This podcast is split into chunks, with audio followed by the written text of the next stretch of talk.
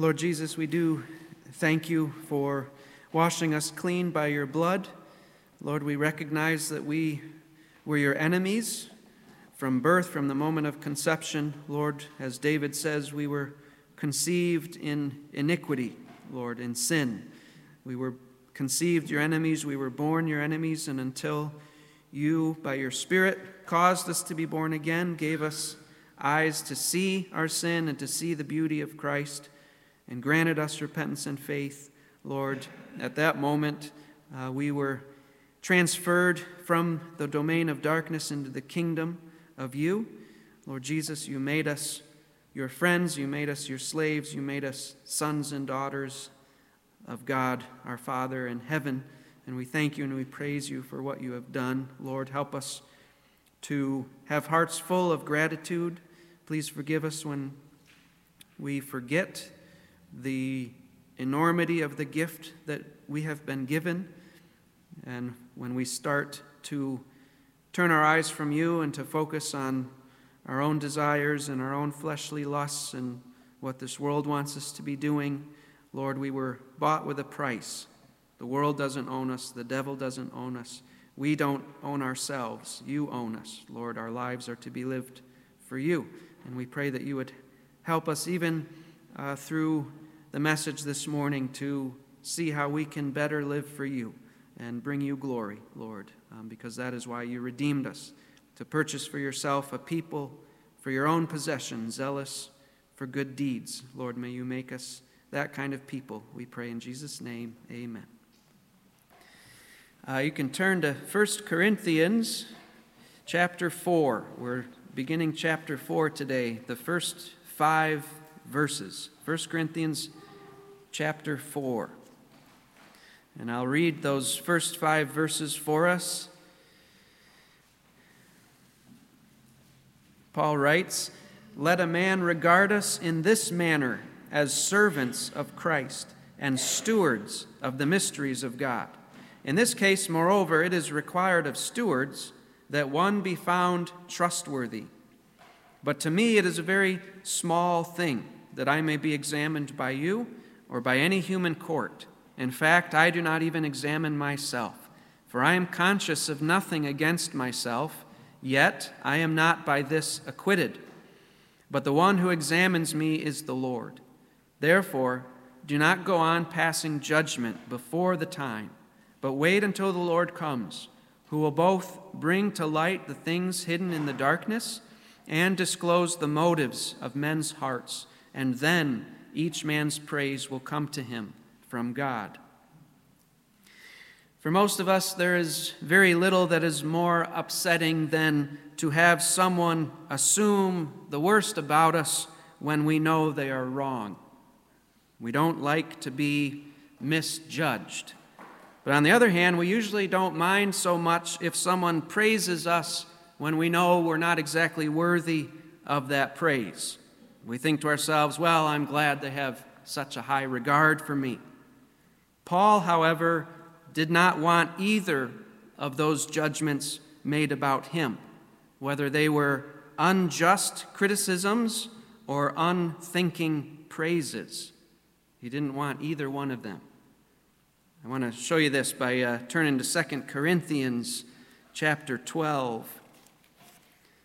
2 Corinthians, not first, second chapter 12. And in this letter, the, we find that the Corinthians, they've begun listening to false apostles, false teachers, and so Paul is placed in the awkward position of having to defend his ministry in order to rescue them from this false teaching.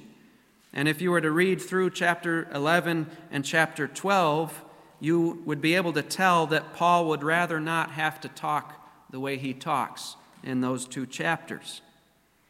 He even goes so far as to try to distance himself from himself when he recounts to the Corinthians an incredible vision that he had been given. If you look at chapter 12, starting in verse 1, Paul says, Boasting is necessary, though it is not profitable. But I will go on to visions and revelations of the Lord. I know a man in Christ who 14 years ago Whether in the body I do not know, or out of the body I do not know, God knows. Such a man was caught up to the third heaven. And I know how such a man, whether in the body or apart from the body, I do not know, God knows, was caught up into paradise and heard inexpressible words which a man is not permitted to speak. Now, Paul is clearly talking about himself here. But again, he's distancing himself from himself because he doesn't want to be boasting about himself. But he finds he needs to because these Corinthians are getting wooed by false apostles. Verse 5, and he goes on On behalf of such a man, I will boast, but on my own behalf, I will not boast, except in regard to my weaknesses. And even regarding this vision, Paul will not go into details because no one else was witness to this experience he had. He had it on his own, nobody else saw it. And so Paul does not want to give anyone a reason to think more highly of him than they should. And so look at what he says in verse 6 For if I do wish to boast, I will not be foolish, for I will be speaking the truth. If he were to go into detail, he wouldn't be lying because this really happened, but he holds off. Why? I refrain from this so that no one will credit me with more than he sees in me or hears from me. Paul only wants people to judge him based on what they see in him and what they hear from him.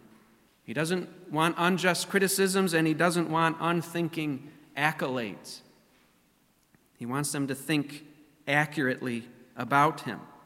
And when we come back to 1 Corinthians, we see that this is the very goal that Paul is trying to accomplish in 1 Corinthians 4. The Corinthians have been boasting about their preferred leaders. They've been making judgments about their leaders, judgments that they are not qualified to make. In all of chapter 3, and here at the beginning of chapter 4, Paul is seeking to correct the Corinthians' thinking on how they evaluate their leaders. And he gives them two more commands on how to humbly view their leaders, which will in turn give them a more humble view of themselves. And that first command will take up the first four verses, and that's this Judge your ministers precisely. Judge your ministers precisely. Look at verse 1, how Paul begins. He says, let a man, back in 1 Corinthians 4, let a man regard us in this manner. That Greek word for regard, it's logizomai, and it's a word that carries the sense often of making a calculation. One lexicon defined this word as to determine by mathematical process, to reckon, to calculate.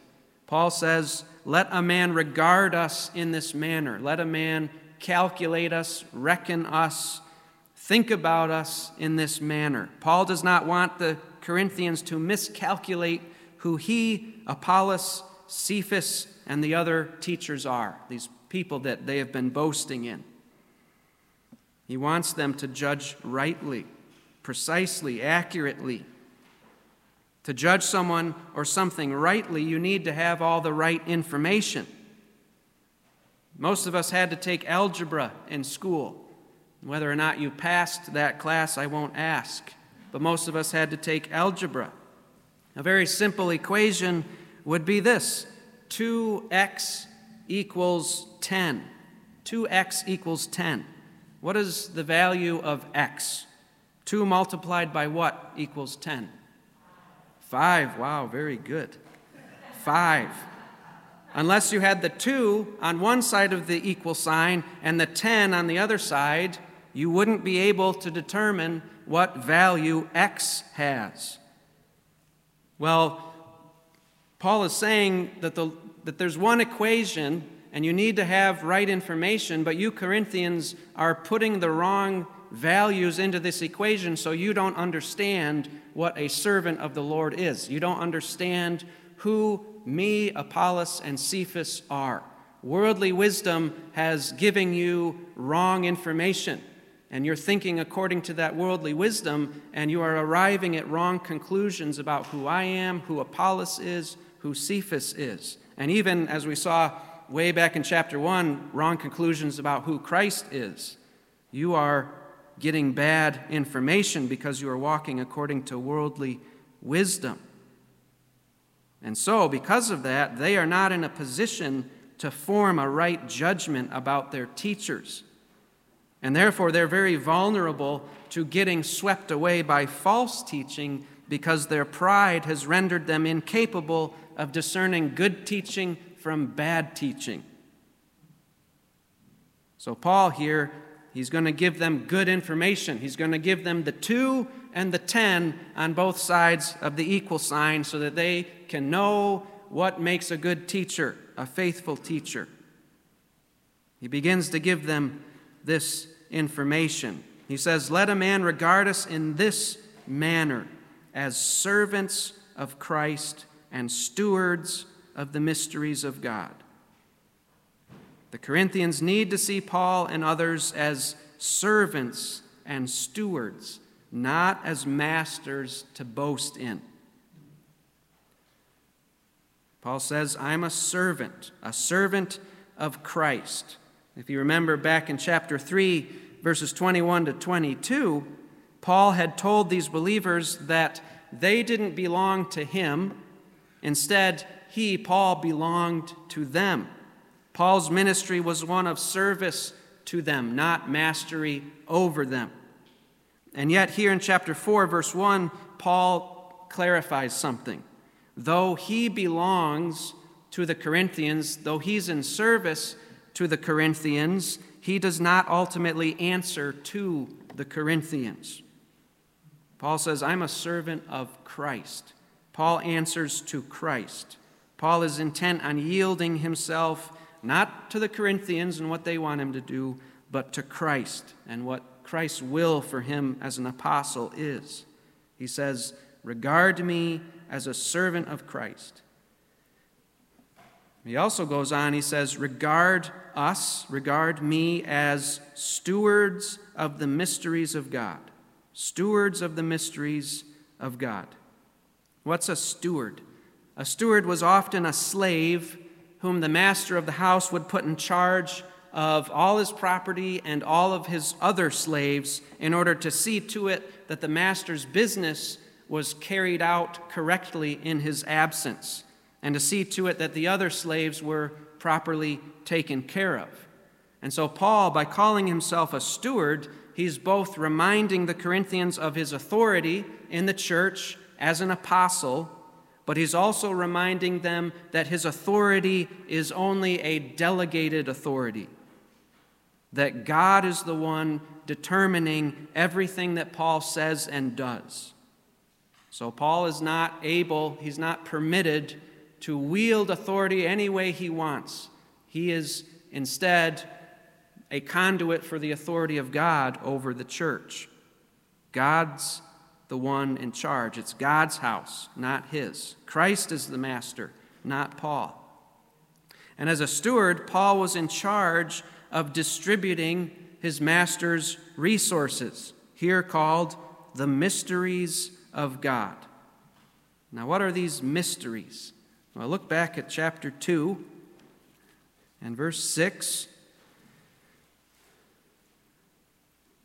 Back there, Paul said, Yet we do speak wisdom among those who are mature, a wisdom, however, not of this age, nor of the rulers of this age who are passing away, but we speak God's wisdom in a mystery, the hidden wisdom which God predestined before the ages to our glory, the wisdom which none of the rulers of this age has understood, for if they had understood it, they would not have crucified the Lord of glory. So, these mysteries that Paul is a steward of are the hidden wisdom of God, a wisdom that this world is unable to grasp or to figure out. Because if they were able to figure it out, they would not have crucified the Lord of glory, Paul says. And God's wisdom, if you were to go back even further to chapter 1 and verses 22 to 24, you see that God's wisdom, this hidden wisdom that the world has rejected, This wisdom is Christ crucified. That is the mystery that Paul is a steward of, that he's responsible to distribute carefully and correctly and completely. That is why, back in chapter 2, verses 1 and 2, when Paul came to the Corinthians, he came not with superiority of speech or of wisdom, proclaiming to you the testimony of God, for I determined to know nothing among you except Jesus Christ and Him crucified. Why did he not try to impress them with lofty speech? Why did he only come preaching Christ and Him crucified? It's because that was the mandate his master gave him to do as a steward. He was going to do nothing more, nothing less. Back to chapter 4, Paul goes on in verse 2 to point out to the Corinthians that there's something else they need to take into their calculations as they are regarding Paul and Apollos and Cephas and other teachers. There's something else they need to consider. He says, In this case, moreover, it is required of stewards that one be found trustworthy or faithful. That is the number one requirement for a steward faithfulness. When the master leaves all his property and all his other slaves into the hands of his steward, he wants to know that the steward will be trustworthy, will follow his instructions to the T. Some of you here have pets, and when you go on vacation, you ask someone to watch your animals while you're gone. And you probably write up a list of things. Some of you, a very complex list, some maybe not so much. But the things on the list need to be done, every one of those things. And when you leave, you entrust the key to your house to this person. You give them the list of your pet's needs, and you entrust into their hands the very lives of your precious animals. In effect, you have just given a stewardship to this person. And no doubt this person you selected is someone you trust. Now, what do you expect of this person, this steward? You expect them to keep your animals alive. That's it. You don't expect them to train your pets while you're gone. You don't expect them to try and revolutionize your pet's diet. In fact, you don't want them monkeying with the routine of your pets at all because you have things worked out precisely the way you want it. And you know it works. And you don't want somebody going rogue on you while you're away. You want the steward to do exactly what's on the list nothing more, nothing less. You want to trust this person so you don't have to worry about it when you're on vacation. That's the way it is in the church. The master has given a list to his stewards, ministers who are charged with shepherding the flock, and that list is the Bible. The master wants his stewards to do exactly what's on the list nothing more and nothing less. Christ does not want pastors making it up as they go along. He doesn't want them to try and invent new ways to do ministry. He doesn't want them to set goals for his people that he has not set for them. Jesus expects his stewards to be faithful, to simply do what is on the list. And he is going to call every one of his stewards to account to see how faithful they were to do what was on that list. So, how do we judge our ministers precisely? How are we to calculate our ministers? By looking to see if they're doing what the Bible says. That's it. This is why Paul says what he says in verses 3 through 4. Look at what he says. But to me, it is a very small thing that I may be examined by you or by any human court. In fact, I do not even examine myself, for I am conscious of nothing against myself, yet I am not by this acquitted, but the one who examines me is the Lord. The one examining Paul is Christ. And that is a really big deal to Paul. That was a really big deal to all of the apostles. It was a big deal because they had a crystal clear understanding of who Jesus is. Turn back to uh, Revelation chapter 1, which we read this morning, where the apostle John gives a description of this one who is examining his stewards. Revelation 1, verse 12. The Apostle John records Then I turned to see the voice that was speaking with me. And having turned, I saw seven golden lampstands. And in the middle of the lampstands, I saw one like a son of man, clothed in a robe reaching to the feet, and girded across his chest with a golden sash. His head and his hair were white like white wool, like snow, and his eyes were like a flame of fire. His feet were like burnished bronze when it has been made to glow in a furnace, and his voice was like the sound of many waters. In his right hand he held seven stars. These seven stars, he'll go on to say, are um, the messengers of the churches that he's writing to. Most versions say, to the angel of the church in Ephesus, write, and so on. That word for angel means messenger, and it can apply to heavenly beings or it can apply to human messengers. And I'm of the persuasion that he's writing to human messengers, and these messengers are in his hand. And out of his mouth came a sharp two edged sword, and his face was like the sun shining in its strength. When I saw him, I fell at his feet like a dead man.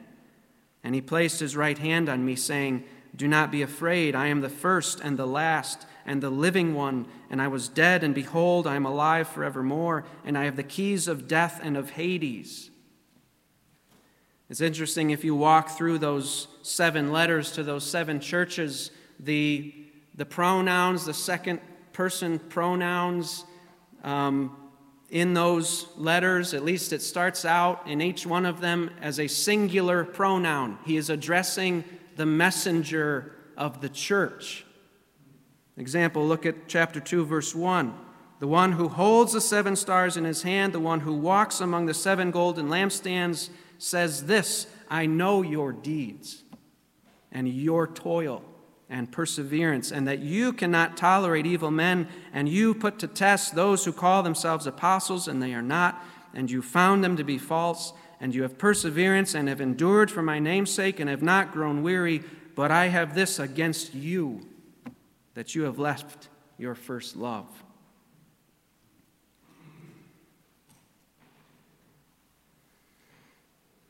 I don't know, that kind of makes me want to just slink down from behind this pulpit. That is who is examining Paul. That's who is examining me. Pastor Barney, Owen, this sermon that I am giving to you, the Lord, with his flaming eyes of fire, is examining. So, in light of that, when the Corinthians examined Paul by unfairly criticizing Paul or by unthinkingly exalting Paul, Paul took that for what it was a very small thing compared to who is really ultimately examining him. In fact, Paul did not presume to be able to make a definitive examination of himself. Paul has a clear conscience, which is good, but he does not place undue weight upon that. Because Paul understood that on the day of the Lord, Jesus will not be asking Paul to simply hand in a self assessed performance review and call it good, nor will he be collecting others' performance reviews of Paul. No, Jesus will be doing the performance review himself. I read Luke chapter 12 for you. I want to read that again with 1 Corinthians 4 in mind. Luke chapter 12, verse 35. Jesus, the one who is examining the stewards, he says, Be dressed in readiness and keep your lamps lit. Be like men who are waiting for their master when he returns from the wedding feast, so that they may immediately open the door to him when he comes and knocks. Blessed are those slaves whom the master will find on the alert when he comes. Truly, I say to you that he will gird himself to serve and have them recline at the table and will come up and wait on them. Whether he comes in the second watch or even in the third and finds them so, blessed are those slaves. But be sure of this that if the head of the house had known at what hour the thief was coming, he would not have allowed his house to be broken into. You too be ready, for the Son of Man is coming at an hour that you do not expect. Peter said, Lord, are you addressing this parable to us or to everyone else as well? And the Lord said, Now this is Peter, the apostle, a steward. And the Lord said, Who then is the faithful and sensible steward, whom his master will put in charge of his servants to give them their rations at the proper time? Blessed is that slave whom his master finds so doing when he comes. Truly I say to you that he will put him in charge of all his possessions.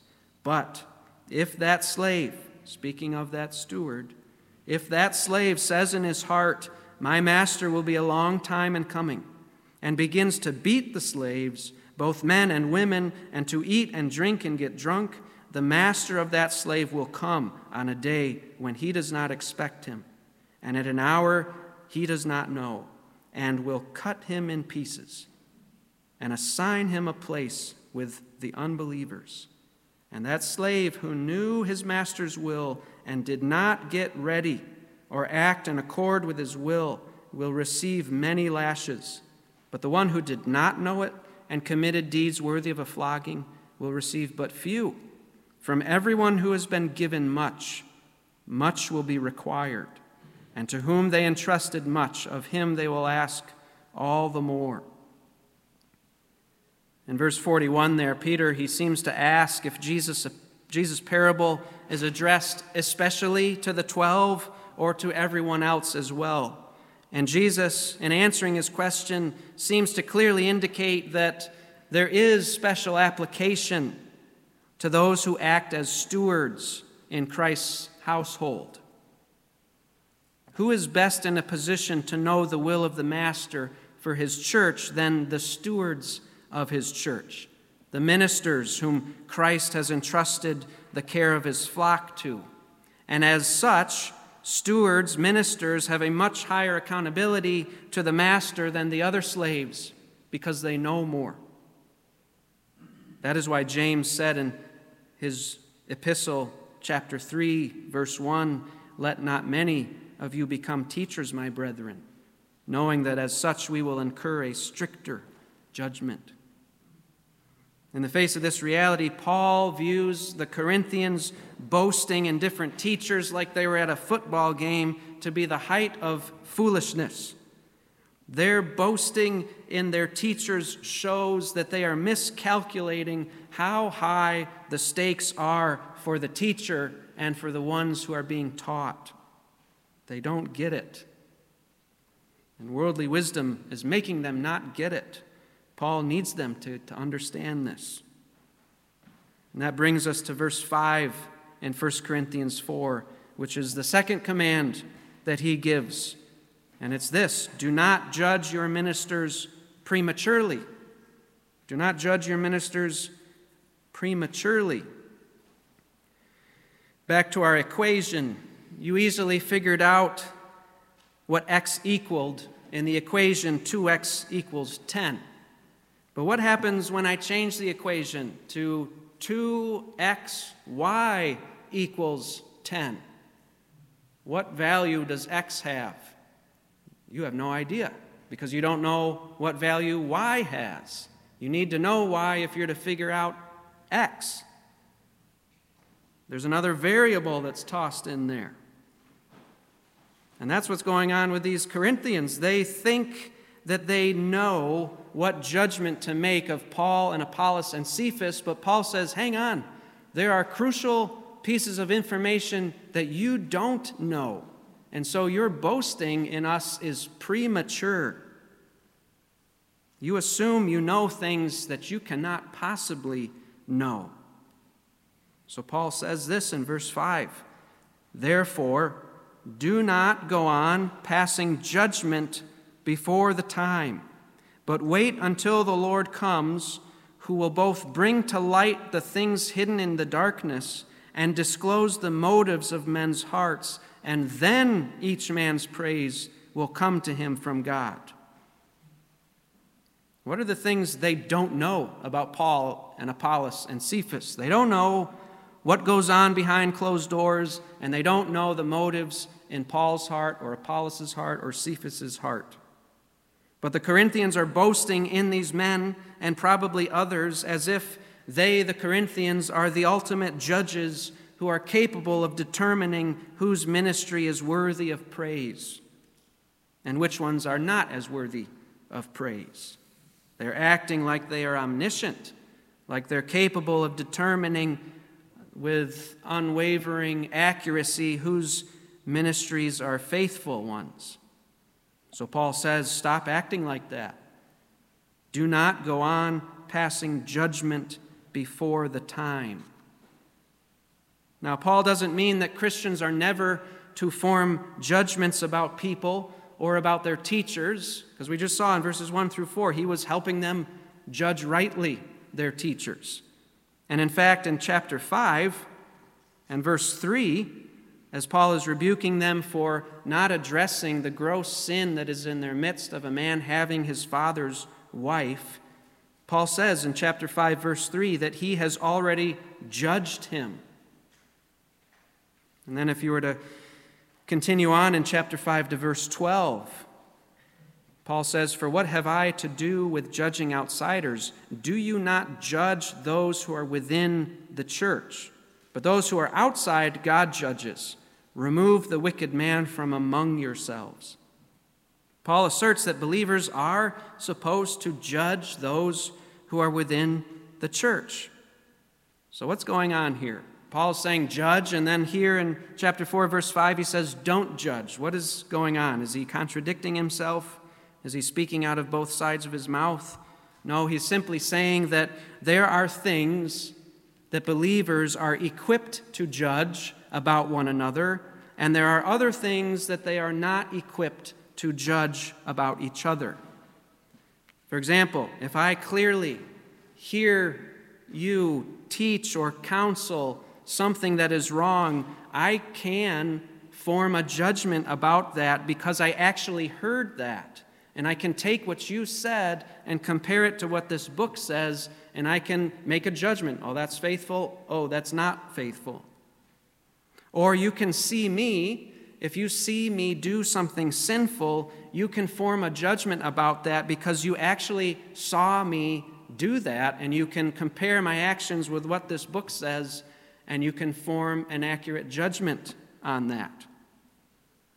But when it comes to things that we cannot see, that we cannot hear, that we cannot know, those are things we must not form judgments about.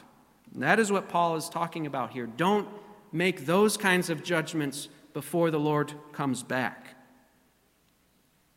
Have you ever caught yourself saying something like this? I bet when he gets home, he's going to do such and such.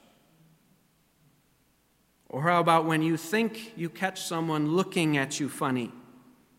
Do you think to yourself, I bet they think such and such about me? Or when you see someone do a good deed and you immediately slander them in your heart or to someone else by saying, I bet they did that just to look good. I have thought and said things like that. We all have. We need to understand that that is blasphemous. When you think and say those things, you put yourself on God's throne as their judge. That is evil. You think you know what you cannot possibly know. You think you can hear what you cannot possibly hear. You think you see what you cannot possibly see. We have no business thinking we know what someone is doing behind closed doors. And we have no warrant to ever think that we know what motives are in someone's heart.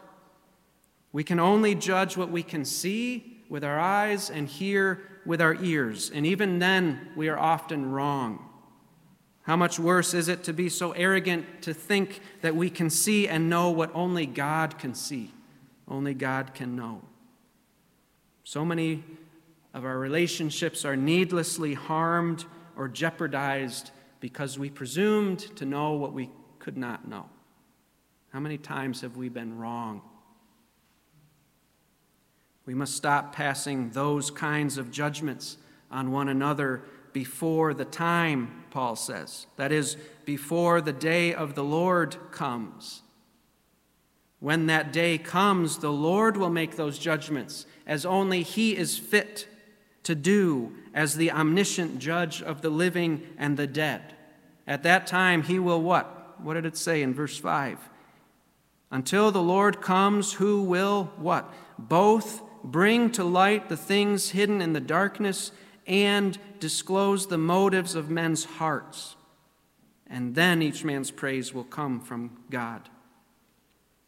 The Corinthians boasting in certain individuals was imprecise and it was premature. And their seeking praise from one another was idolatrous. Paul is not seeking their pats on the back, their praise. He's seeking God's praise. Galatians chapter 1, verse 10, Paul said that quite clearly when he said, For am I now seeking the favor of men or of God? Or am I striving to please men? If I were still trying to please men, I would not be a bondservant of Christ. The judgment of Christ is the only judgment that really matters. So it shouldn't matter so much to us if men tell us, well done.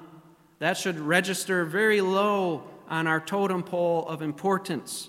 The praise that we should really long to hear is our Master saying, Well done. There will be many surprises on the day of the Lord, I'm sure. We will see believers rewarded in ways we never thought possible because we thought they were dishonoring God behind closed doors and in their hearts, when in reality they were worshiping God in those secret places. And on the other hand, there will be individuals who we thought would receive great reward, but they end up not receiving it. And we'll be surprised because we wrongly assumed that they were honoring God between Sundays because of how they acted when we saw them on Sunday. Let's make it our goal not to be surprised on the day of the Lord. If we leave in the Lord's hands the judgment of people's motives and of what they do in secret, we won't be surprised on that day because we won't be viewing our brothers and sisters with prejudiced eyes.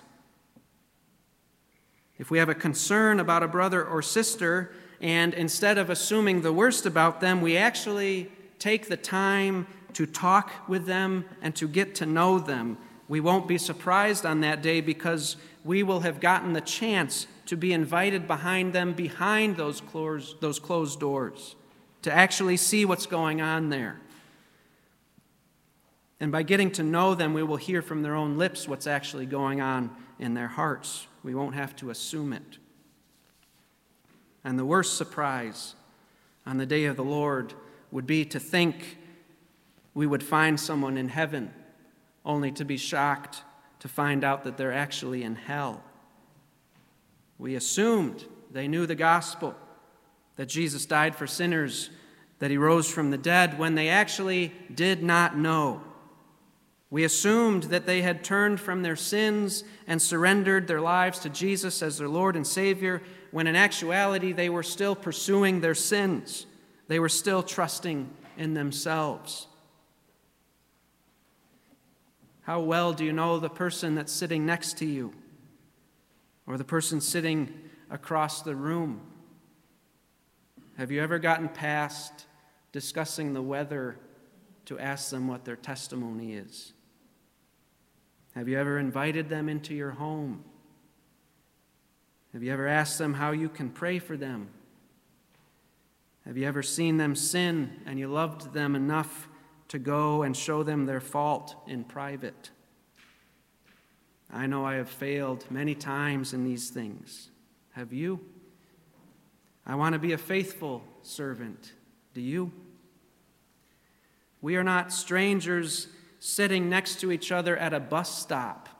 We are brothers and sisters in Jesus Christ's household. Let's get to know one another. Let's seek to let each other into one another's lives.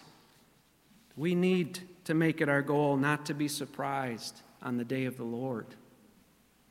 I want you to make it your goal that you're not surprised by what happens to me. You need to look at me. You need to help me. You need to ask me, what's my testimony? You need, when you see me sin, to come to me and love me enough to help me turn away from that. I need to love you. I need to do that for you. We are not being faithful if we just let each other experience the Lord's displeasure or even his wrath. We need to love one another to make sure we are each walking with Christ by faith. Let's pray that the Lord would help us to do that.